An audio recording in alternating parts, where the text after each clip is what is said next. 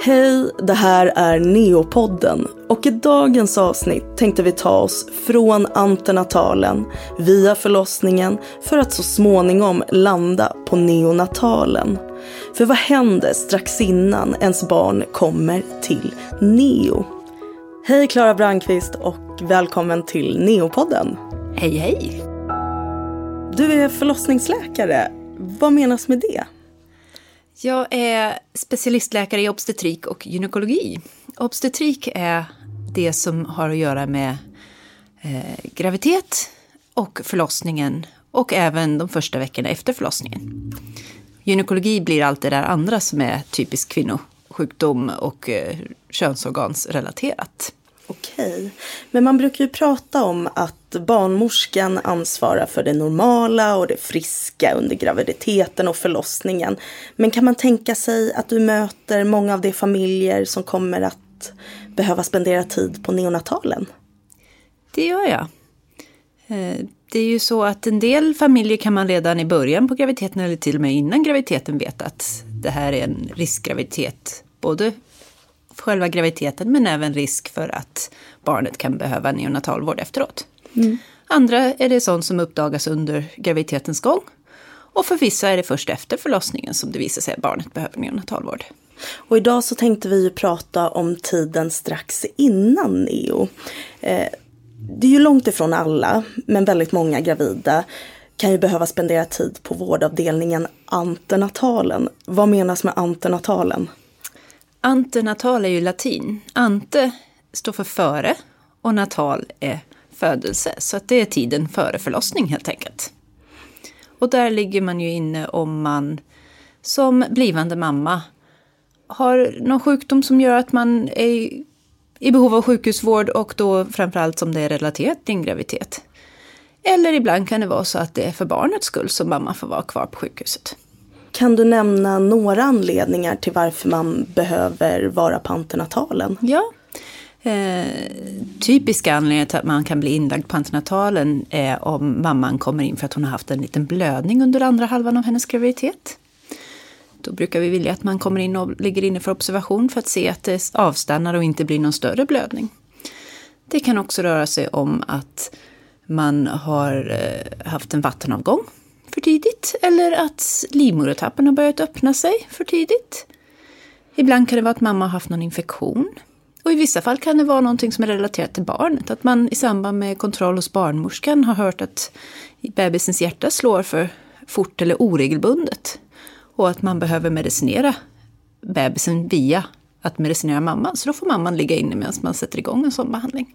Okej, jag tror du nämnde andra halvan av graviditeten. Så man kan bara läggas in på Ante efter ett visst antal uppnå ja. uppnådda graviditetsveckor. Precis, den, den, generella uppdelning vi brukar ha är att om man är före graviditetsvecka 22 då är det gynekologin som sköter om. Så att om man till exempel då får en blödning och är i vecka 18 då är det gynakuten man åker till. Okay. Och om man behöver bli inlagd så ligger man inne på en gynavdelning. Om man är efter vecka 22 då är det förlossningen man hör av sig till att bli inlagd där. Sen är det inga superstrikta regler i det där, utan det kan ju vara så att vissa mammor har sådana sjukdomar som gör att de redan i vecka 12 behöver ligga inne på antenatalen, även om det inte är så vanligt. Och på vissa ställen i landet där du har mindre sjukhus, där har du ju inte den uppdelningen, utan det är en och samma avdelning mm. man ligger på. Men, men om vi tänker oss nu att någon kommer in med en vattenavgång, vi säger i vecka 30, och behöver läggas in på Ante och det finns risk, att, risk för en tidig förlossning. Mm. Hur ser kommunikationen ut liksom, mellan Ante och förlossning och sedan neonatalen? Ja, eh, det beror ju lite på hur, hur det ser ut och vilket sjukhus man är på. Här på Karolinska så är det ju så att vår förlossningsavdelning och vår antenatalavdelning de är gemensamma.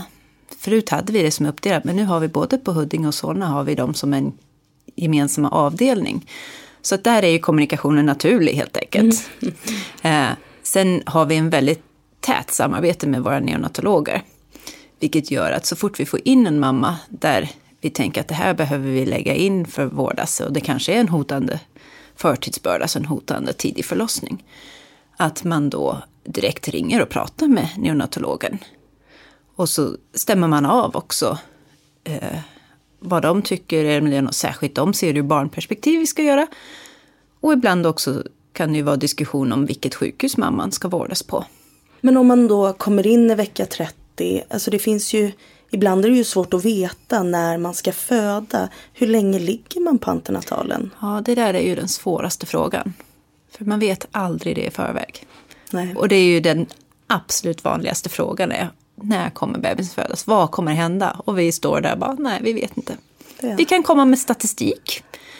Eh, vi är inte så pigga på att ge någon jättedetaljerad statistik för den spelar inte så stor roll för den enskilda kvinnan eller den enskilda familjen. För för dem är det ändå så att antingen så föds den nu snart, eller så föds den om ett par dagar, eller så föds den senare i veckan. Det är liksom ingen statistik i det där, utan mm. den kommer komma när den kommer och vi vet inte. Så man skulle i princip kunna ligga i veckor på antenatalen? Och vissa mammor gör just det. Men två ganska vanliga orsaker till eh, tidig förlossning är ju tidig vattenavgång och tidiga verkar. Vet man orsakerna bakom det här? Var, varför vattnet går eller verkarna startar för tidigt? Ofta vet vi ju inte varför. Ibland så, så kan vi se att ja, men det är en infektion som ligger bakom. Eh, sen kan vi gissa att det är en infektion som ligger bakom utan att vi faktiskt får någon tydlig napp. Vi brukar ju rutinmässigt ta odlingar om man har en, en för tidig vattenavgång. Att man då tar, tar bakterieodling från slidan. Men trots det så är det inte så att vi får napp på vad det är för bakterier varje gång. Okay. Men utifrån förloppet kan vi ibland se att jo, men det har varit en infektion. Och ibland så, så har vi ingen förklaring varför. Det, det bara är så här. Det mm.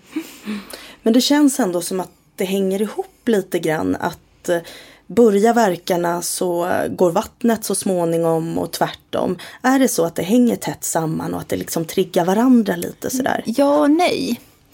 Eh, en vanlig förlossning i fullgången tid kan ju börja både med verkar eller med vattenavgång. Och samma sak kan ju hända om man föder för, för tidigt. Där har du en vattenavgång så brukar det ju ofta vara, den, den händer ju ändå av någon anledning. Kroppen har ju liksom därmed satt igång den här naturliga processen eh, med att sätta igång förlossning, att verkar ska komma, att livmodertappen ska öppna sig. Eh, så att ofta kan det ju vara så att har du en vattenavgång oavsett graviditetslängd så kommer du ju föda rätt snart efter. Man brukar ju mm. säga att ja, men, minst hälften har fött en vecka efteråt eller mycket mer än hälften snarare, har fött en vecka efter en prematur vattenavgång. Okay. Men återigen, det där är ju statistik. Mm. För den enskilda kvinnan så kan det vara så att hon har en vattenavgång och ett halvt dygn senare så är barnet fött och ligger på neo. Och för den andra kvinnan kan hon ha en vattenavgång och så ligger hon inne på sjukhuset i några veckor och observeras och det händer inte så mycket alls. Och sen får hon gå hem och fortsätta komma på kontroller. Och sen till slut så blir hon fullgången tid och vi behöver sätta igång förlossningen. Ja, för att hon inte spontant får de där verkarna. Ja. Okej, så att man kan gå med en vattenavgång egentligen hur länge som helst? Ja, i princip så kan man det. Mm. Men det vanliga är ju att man inom några dagar eller upp till någon vecka mm. efter att vattnet har gått föder. Men vad är man rädd för när vattnet går? Jag tänker om man då inte har några verkar och det ser inte ut att bli en förlossning utan det är bara vattnet som har gått. Mm. Varför ska man då ligga inne på sjukhuset? Ja, ja, ja. men precis. Eller finns det några risker med mm. det? När vattnet går då innebär det att de här fosterhinnorna som är liksom den skyddande ballongen runt bebisen, att den har gått sönder. Och det innebär att precis som vattnet kan rinna ut och det kommer fortsätta rinna ut fram tills bebisen föds. Så att du kan ju ha så att du har en vattenavgång och det fortsätter rinna vatten dagligen i flera veckor. Eh, för det produceras hela tiden nytt vatten. Mm. Men precis som vattnet kan rinna ut så innebär det att annat kan leta sig upp. Och då är det just de där små bakterierna som kan hitta sig, leta sig upp genom slidan, upp, in genom livmodertappen och in i livmodern och börja föröka sig där. Och att man får en infektion. Kroppen tycker ju inte om det här med infektioner. För våra kroppar har ju genom evolutionen sett till att jobba på att bli av med infektioner på många sätt. Och en infektion i livmodern har kroppen ett väldigt bra försvar för. Den sätter igång verkar. Den säger att det här vill jag inte ha, jag gör mig av med det. Mm. Och skiter fullständigt i om du är gravid i vecka 5 eller vecka 39. Eh, så att den sätter igång med verkar och ofta innan vi kan se på någon odling, innan vi kan mäta på blodprover eller mamma får feber. Det, det tidigaste tecknet på att man har en infektion in i livmodern brukar ofta vara att verkarna faktiskt drar igång. Men om man nu har en kvinna med prematura verkar och kanske en vattenavgång, alltså innan det har blivit en infektion och kroppen liksom stöter ifrån sig det här, gör man någonting för att hindra den här förlossningen? Ja, vi tycker ju gärna att bebisar får vara kvar i magen så länge som möjligt. Men de ska ju vara kvar i magen och må bra. Eh, och de ska komma ut och må så bra som möjligt. Vilket gör ju att om vi har en hotande förtidsbörd, att vi har en mamma där det vattnet har gått eller där det verkar, någonting som gör att vi tror att men här är en hög risk att hon faktiskt föder snart. Då kommer vi att vilja behandla bebisen med en medicin som heter Betapred eller en kortisonmedicin. Och denna kortisonen den har eh, till syfte att bebisens lungor ska mogna. Så att när det bebisen föds så kan den andas bättre. Mm. Och hur ger man barnet, alltså hur får barnet i sig kortisonen? Barnet får kortison med hjälp av att man ger mamma en spruta. Eller snarare två sprutor som hon får med ett dygns mellanrum. Eh, och sen så går kortisonet via mammans blod vidare till barnet. Mm. Men jag tänker också det här när man försöker liksom eh, Alltså det är inte alltid man kan förhindra en förlossning.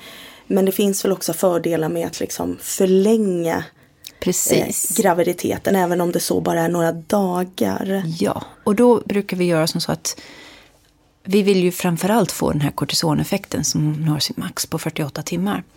Så därför vill vi gärna ta och ta bort verkar som finns där. Så får mamma verkar under de där första dygnen efter vi börjat ge kortison, eller om hon kommer in på grund av verkar, då ger vi gärna mediciner som kan slå ut verkarna. Mm. Ofta kan det då bli att de får en dropp som kallas för Traktosil, Eh, som får gå kontinuerligt under 48 timmar. Och den matchas just det här till kortisoneffekten eh, och lungmognaden. Däremot så är det inte alla mammor vi vill ge det här traktosidet till, utan vi vill ju ge det till dem där vi tänker att ja, men det är bättre att bebisen är kvar i magen. Har vi starka indikationer på att mamma har en infektion, då kan det faktiskt vara bättre att inte vara kvar de där extra dygnen i magen utan komma ut tidigare för att bebisen inte har behövt simma runt i en liten infektionspool. Så riskerna är större att hålla kvar barnet i magen? Det kan vara det. Okay. Och det är en avvägning där. Och det är inte alltid så att vi heller har svaren. Facit kommer ju först efteråt. Mm. Eh, så att ibland så, så är det en, en, eh, mer av en gissning och ibland är det mindre av en gissning. Men det är alltid en, en liten, liten mått av gissning inblandat i. Vad är bäst? Är det bättre att komma ut eller vara kvar? Mm. Eh, en annan anledning till att vi kanske inte vill ge det här droppet som tar bort verkar, det skulle vara om mamma har en blödning. Okej, hur tänker du då? Ja, ibland kan det ju vara så att man kommer in på grund av en blödning. Och då brukar vi fundera på, ja men var kommer blödningen ifrån?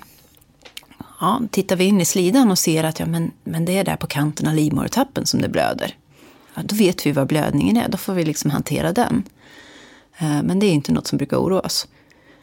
Däremot så kan vi se att blodet kommer längre uppifrån, att det kommer uppifrån livmodern. Eller vi inte ser tydligt var det kommer ifrån, då får vi gissa att det kommer från livmodern.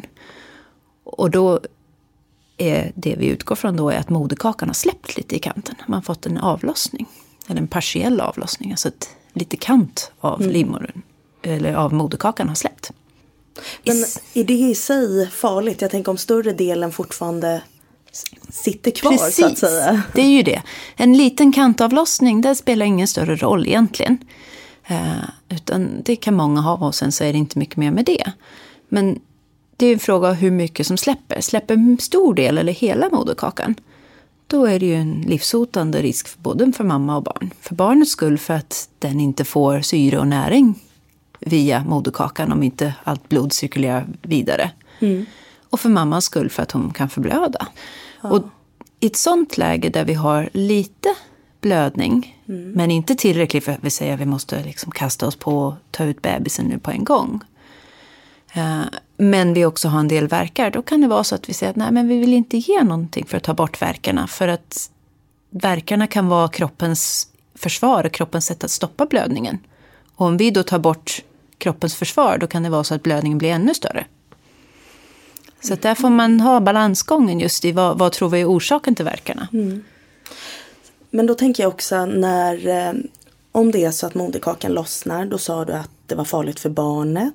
I och med att det blir liksom inget flöde till barnet. Nej men precis. Eh, och för mammans del så kan det bli så att hon blöder väldigt kraftigt. Mm. Och det, gör, det innebär att liksom kärlen som har suttit Alla de här blodkärlen som går genom livmoderväggen till moderkakan, de pumpar ju massor med liter blod varje minut.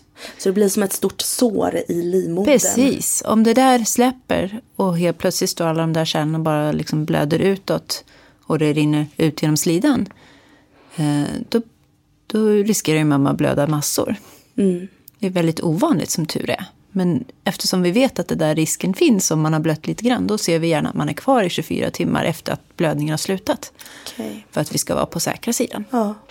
Jag tänkte lite senare också komma in på det här just när, vad som händer när det blir sådär bråttom och man måste åka upp på operation för ett kejsarsnitt. Eh, men innan vi kommer dit så tänkte jag också bara höra lite om det här med eh, liten för sin ålder, vad vi förut kallade tillväxthämmad. För vi har ju sett på neonatalen att många av de barn som kommer till oss är lite ja, men lite, lite mindre i jämförelse med andra barn födda den, eh, den veckan eller vad man nu uppskattar hur stor man ska vara just den veckan. Eh, ve- Vet du vad orsakerna till det kan vara? Ja, men det kan vara många olika orsaker. Eh, en av de vanligaste orsakerna är någonting som kallas för preeklampsi eller havandeskapsförgiftning. Eh, och det är ju en sjukdom som man bara kan få när man är gravid. Och det innebär att man har en påverkan på moderkakan och en påverkan på blodkärlen i moderkakan och även i hela mammans kropp blir det till slut. Så att de typiska symptomen mamman kan ha på preeklampsi det är ju att hon kan få högt blodtryck och att det kan finnas mycket protein eller äggviteämne i hennes kist. För att kroppen läcker ut det där. Okej, En men- del upplever också att de får huvudvärk, att de blir svullna på ett väldigt påtagligt sätt och så. Men i och med att det här påverkar just moderkakan och kärlen så kan det göra som så att det då inte har blivit en optimal näringsförsörjning och en optimalt flöde genom moderkakan till barnet under en längre tid, långt innan mamman får några symptom som vi kan upptäcka. Och då kan man se då att bebisarna har, på grund av den här försämrade näringen och att moderkakan kanske är mindre i storlek också än vad, vad en normal moderkaka är. Så man skulle kunna tänka sig då att eh, det finns vissa gravida som ändå har lite havandeskapsförgiftning men inte vet om det. Och där flödena är lite påverkade. De flesta havandeskapsförgiftningar de upptäcker man ju för att mammans blodtryck går upp. Eh, Och det här är ju en av huvudanledningarna till varför man går på, tät, på kontroller hos barnmorskan på mödravården. är ju för att man ska fånga sådana här sjukdomar. Eh, Det är också därför som barnmorskan mäter mammans mage när man går på kontroller. Man ser att ja, men magen växer inte riktigt som förväntat på mamman. Då brukar de skicka in på ett ultraljud så man får göra en tillväxtmätning och göra en uppskattning på vad bebisen väger. Och ser man då att den väger mindre än vad man har tänkt sig, då kommer det leda till fler kontroller. Man fortsätter följa och se tillväxten.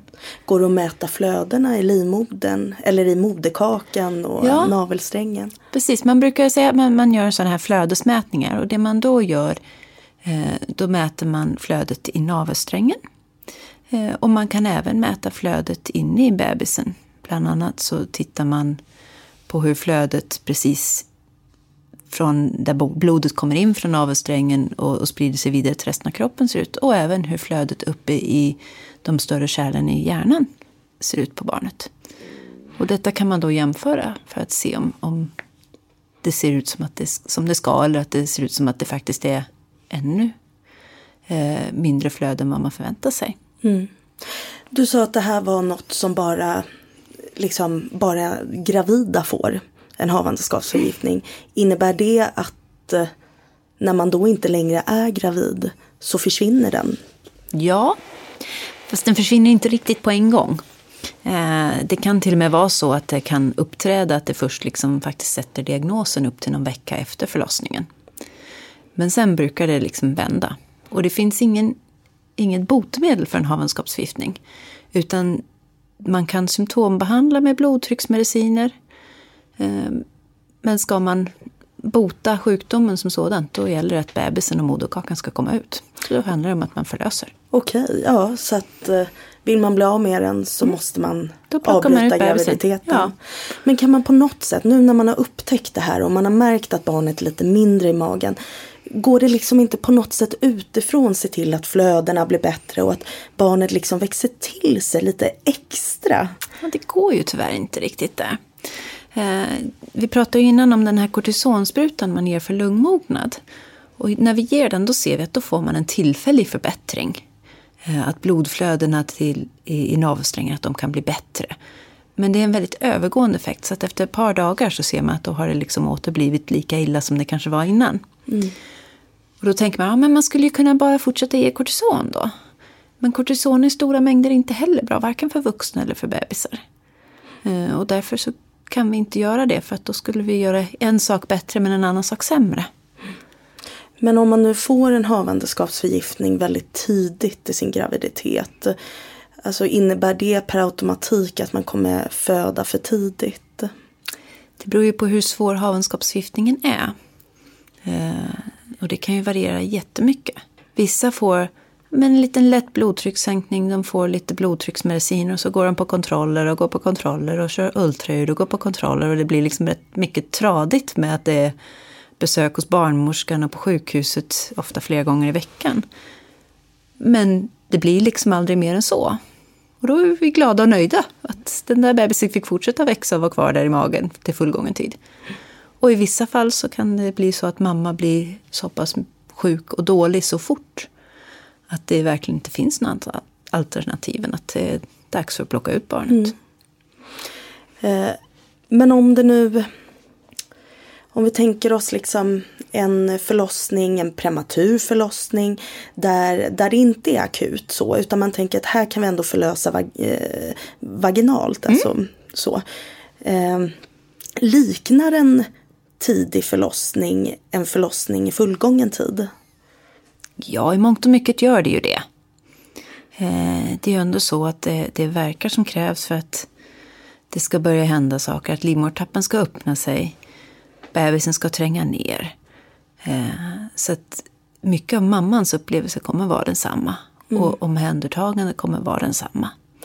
Det som kan skilja sig åt är att ibland kan det gå snabbare en, en fullgången graviditet. Och det bygger ju lite på att bebisen också är mindre. Livmodertappen behöver inte öppna sig lika mycket. Men det behöver inte per automatik vara så att det går snabbare. Utan ibland kan det vara så att det, det kan sega på precis som en fullgången förlossning kan göra. Och jag tänker där du sa med att livmodertappen inte behöver öppna sig lika mycket. För man säger väl att eh, vid en fullgången graviditet och liksom, ja, en förlossning i fullgången tid. Då öppnar man ju sig till 10 centimeter också vad vi kallar retraherad. Precis. Så då, då kan man tänka sig, är barnet väldigt litet så, så Det kanske bara behöver öppna sig till 6 eller 7 centimeter. För det krävs inte mer plats än så för att bebisen ska slinka vidare neråt. nej. Och jag tänker förlossningsställning och så, skiljer det sig? Just i sluttampen när bebisen ska komma ut, om det är väldigt prematurt, då vill man ju snabbt kunna ta hand om att klippa navelsträngen och flytta över bebisen till ett barnbord där neonatologen står och väntar för att börja behandla bebisen. Eh, Och då kan det vara en fördel att man använder en ställning där man ligger på rygg eller på sida så att man lätt kommer åt att navla av. Eh, annars kanske till exempel sitta på pall kan vara ett onödigt bök att man nere på golvet ska klippa den av strängen och snabbt få upp barnet till barnbordet. Det är, de, de sekunderna är inte riktigt de man vill, vill satsa på just i det läget. Nej, nej. nej men, och, och jag tänkte också det här med till exempel när man lyssnar på barnets hjärtljud under förlossningen. Eh, på fullgångna barn ibland när det blir lite svårt att höra utifrån eller den här CTG-dosan är lite i vägen och sådär. Eller att man bara vill ha en bättre liksom, koll på barnet. Så kan vi ju sätta något som heter skalpelektrod som sitter på barnets huvud. Eh, kan man göra det på en, en liten bebis också? Vi undviker gärna att göra det på de prematura bebisarna. Just för att de är lite skörare. Okej. Eh, Så därför vill man ju inte, inte vara in och göra så. Det är dessutom så att har du en, en prematur bebis där du inte får en bra registrering och tycker att hjärtljuden ser svajiga ut, som ibland kan vara anledningen till att man vill sätta en sån där elektrod, då har vi nog en lite lägre tröskel också till att tycka att man kanske ska gå och göra det där kejsarsnittet istället. Okay. Mm. Eh, så att någonstans vecka 34-35, där någonstans börjar vi tycka att den här skalpelektroden är helt okej okay att börja använda. Men... Mm. Och sugklocka då? Samma sak där.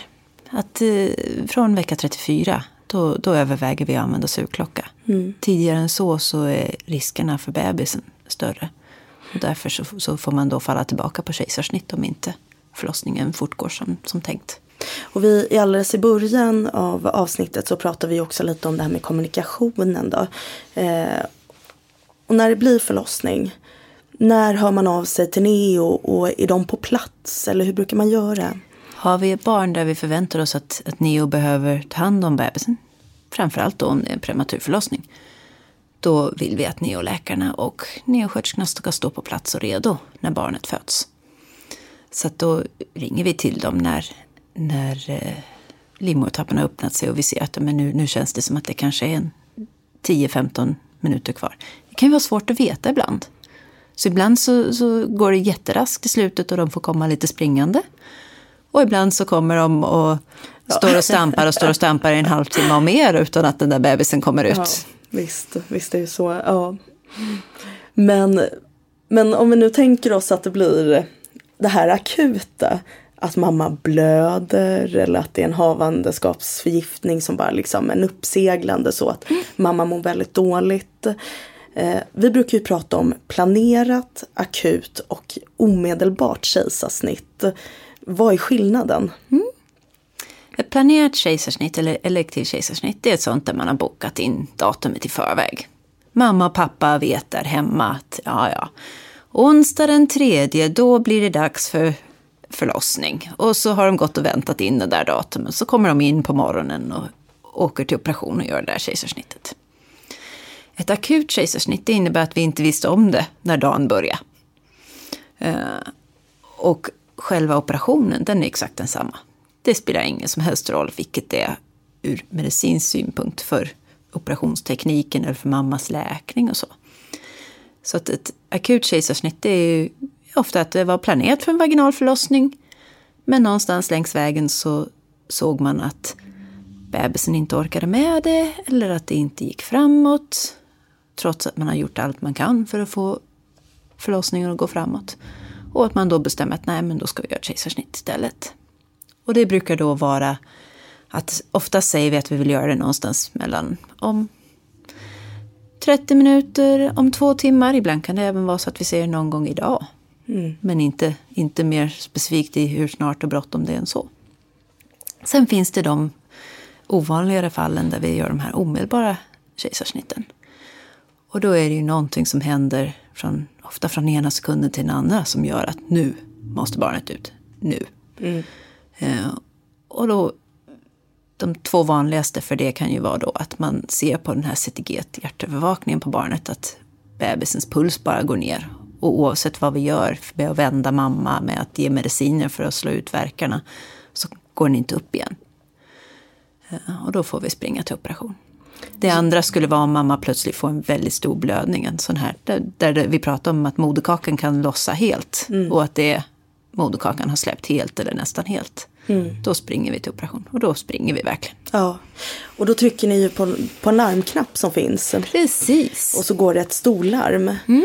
Eh, till, liksom, till vilka går larmet? Vad händer? Ni, det är så här, mamma blöder, det är bråttom, ni Vad trycker händer? på larmet. Ja. Vad händer sen? Då går larmet till alla vi behöver för att kunna göra det här kejsarsnittet och för att ta hand om barnet. Så larmet går då till operationspersonalen, det går till operationssköterskan, det går till operationsundersköterskan, det går till narkossköterskan, det går till narkosläkaren. Ofta kanske det går till flera av de här just för att de har en backup så att om några står upptagna så finns det liksom ett gäng nummer två som är redo.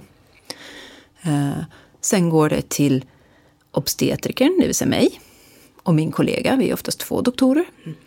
Det går till eh, vår samordnande barnmorska som har koll på avdelningen eh, och ska då veta att det här är på gång.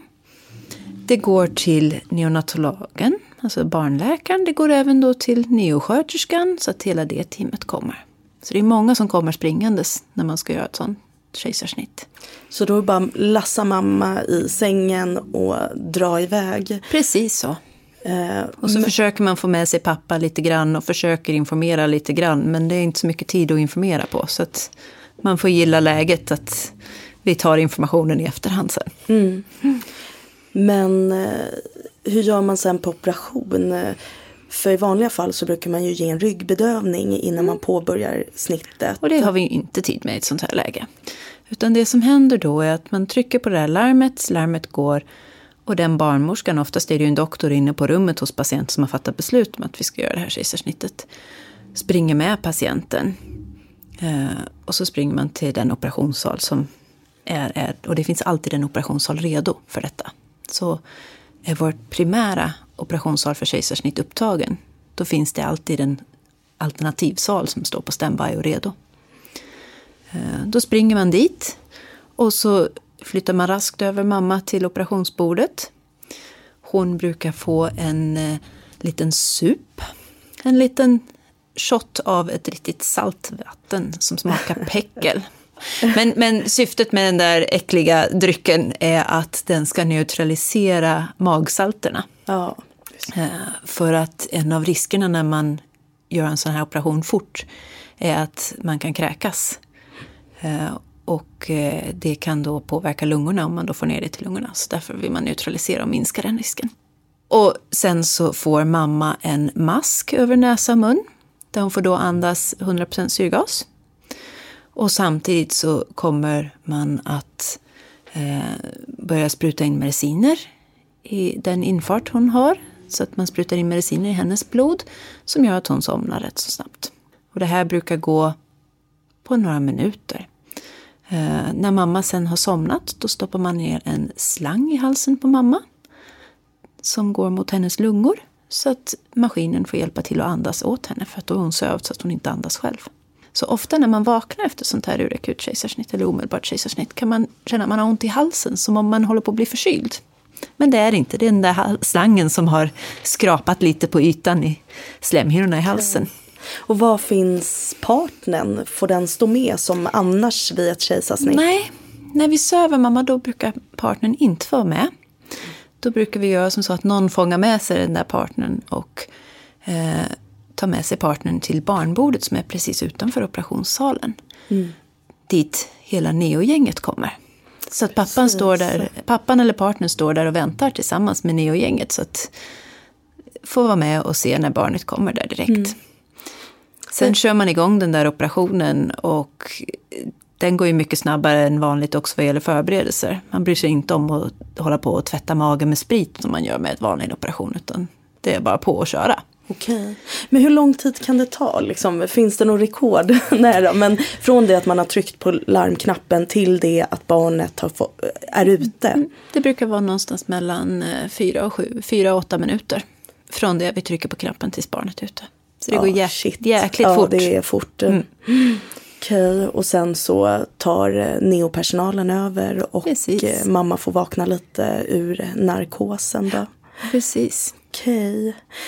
Men du Klara, är det någonting eh, du känner att, att vi har glömt att ta upp eller som du vill tillägga? Um, ja, vi har inte pratat så mycket om partnern. Ja men, ja, men då gör vi det. Ja. ja.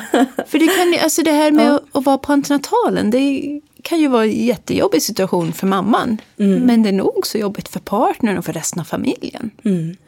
Uh, för i vissa fall så är det en väldigt kort vistelse. Och då kanske det inte är lika jobbigt. Men ibland kan det ju vara väldigt länge man ligger inlagd. Och då kanske man har de där andra barnen hemma som fortfarande ska hämtas och lämnas på dagis och det ska fortfarande städas och lagas mat där hemma. Och samtidigt är mamma fast på sjukhuset och partnern vill ju gärna vara med mamma. Och också orolig, vill höra vad som sägs på sjukhuset. Men samtidigt måste ju någon ta hand om barnen. Så det där kan vara en rätt jobbig tid för familjerna. Mm. Vi brukar ibland få frågor kring sjukskrivning av partnern. Eh, och det brukar vi generellt sett inte göra. Eh, utan man kan ju alltid bli, man kan alltid sjukskriva sig själv upp till en vecka. Eh, och det får ju partnern göra de där första dagarna. Och blir det en långdragen vårdtid för att det kanske är så att vattnet har gått och man ligger och väntar och det kommer inga verkar. Men vi är inte heller riktigt i läge att skickas hem. Då brukar vi ändå tycka att det är klokt att partnern ändå hittar någon form av vardagsrutin och också fortsätter arbeta. Ja, Just för att det, det, kan bli långdraget. Ja, det är klart. Och det där är ju så himla svårt. Och det är många som eh, klurar lite på det där, hur de ska få till det och så. Mm. Men en fråga jag har fått många gånger det är om det kostar något. Mm. Kostar det att vara på sjukhus? Ja, eh, det har jag dålig koll på. Ja, samma här. Alltså det, det kostar ju något. Jag... Det gör ju det. det. det. finns ju alla, alla vårdtillfällen, oavsett varför du ligger inne på sjukhus, om du brutit benet eller om det är för att du kanske ska föda barn. Så finns det en patientavgift som är per dygn. Ja, och jag vet, nu är det några år sedan, men när jag jobbade på antenatalen så fick ju partnern då, den som inte krävde vård själv, mm. eh, betala en avgift. Och precis. då var det, tror jag, 250 spänn Jag tror att det är dygn. precis samma nu fortfarande. Ja, så det är något sånt där och där kan ju också variera lite. Och den, den avgift, jag tror att det fortfarande är 250 spänn per dygn för partnern. Och det är om partnern väljer att sova kvar. Så man får se det lite som, ja, men typ, som ett vandrarhems Ja, men prislapp. En, en hotellnatt. Ja, fast inte riktigt hotellnatt. Men, men vandrarhem är i alla fall ja, vettig standard på. Och man får lite frulle, lite frukost. Man får lite frukost, man får ja. kaffe och te. Man får däremot inte lunch och middag. Nej. Patienten, det vill säga mamman som ligger inne, hon får ju alla måltider. Mm. Medan partnern får själv ordna med lunch och middag. Ja, och på neonatalen så är man ju där i vård av barn så då mm. kostar det inget. Nej, precis. Så. Det, det skiljer sig åt där var, var bebisen är, om den är kvar i magen eller inte. eller hur. Men så man kan säga att antenatalen, förlossningen och neonatalen har ett väldigt tätt samarbete. Absolut. Vi hörs vid flera gånger per dag och har regelbundna möten där vi går igenom alla våra patienter som, som är delade patienter. Ja. Och man kan också tänka sig, alltså nu är ju alla förlossningar unika så att ingen är exakt som den andras. Ja, Precis, så. så är det. Men ja, så att en prematur förlossning är på många sätt lik en förlossning i fullgången tid och man blir omhändertagen på precis man samma sätt. Man får precis samma möjlighet till smärtlindring och, och, sin barnmorska och så. Det enda som kan skilja sig åt där är att, att när bebisen kommer ut så kanske den inte får komma upp på bröstet till mamma. Nej. Utan den tas över till barnläkarna direkt för att de ska kunna göra bästa insatsen möjligt. Mm. Men du Klara, Tack så jättemycket för att du var med i Neopodden. Tack själv för att jag fick komma. Det var Tack. roligt att få, få vara här. Ja. Tack Klara Brandqvist som svarade på våra frågor. Och ni som lyssnar, finns det något ni vill att vi tar upp i podden så mejla oss gärna och gör det på neopodden.karolinska sll.se eller skriv till oss på vår Instagram där vi heter neokarolinska.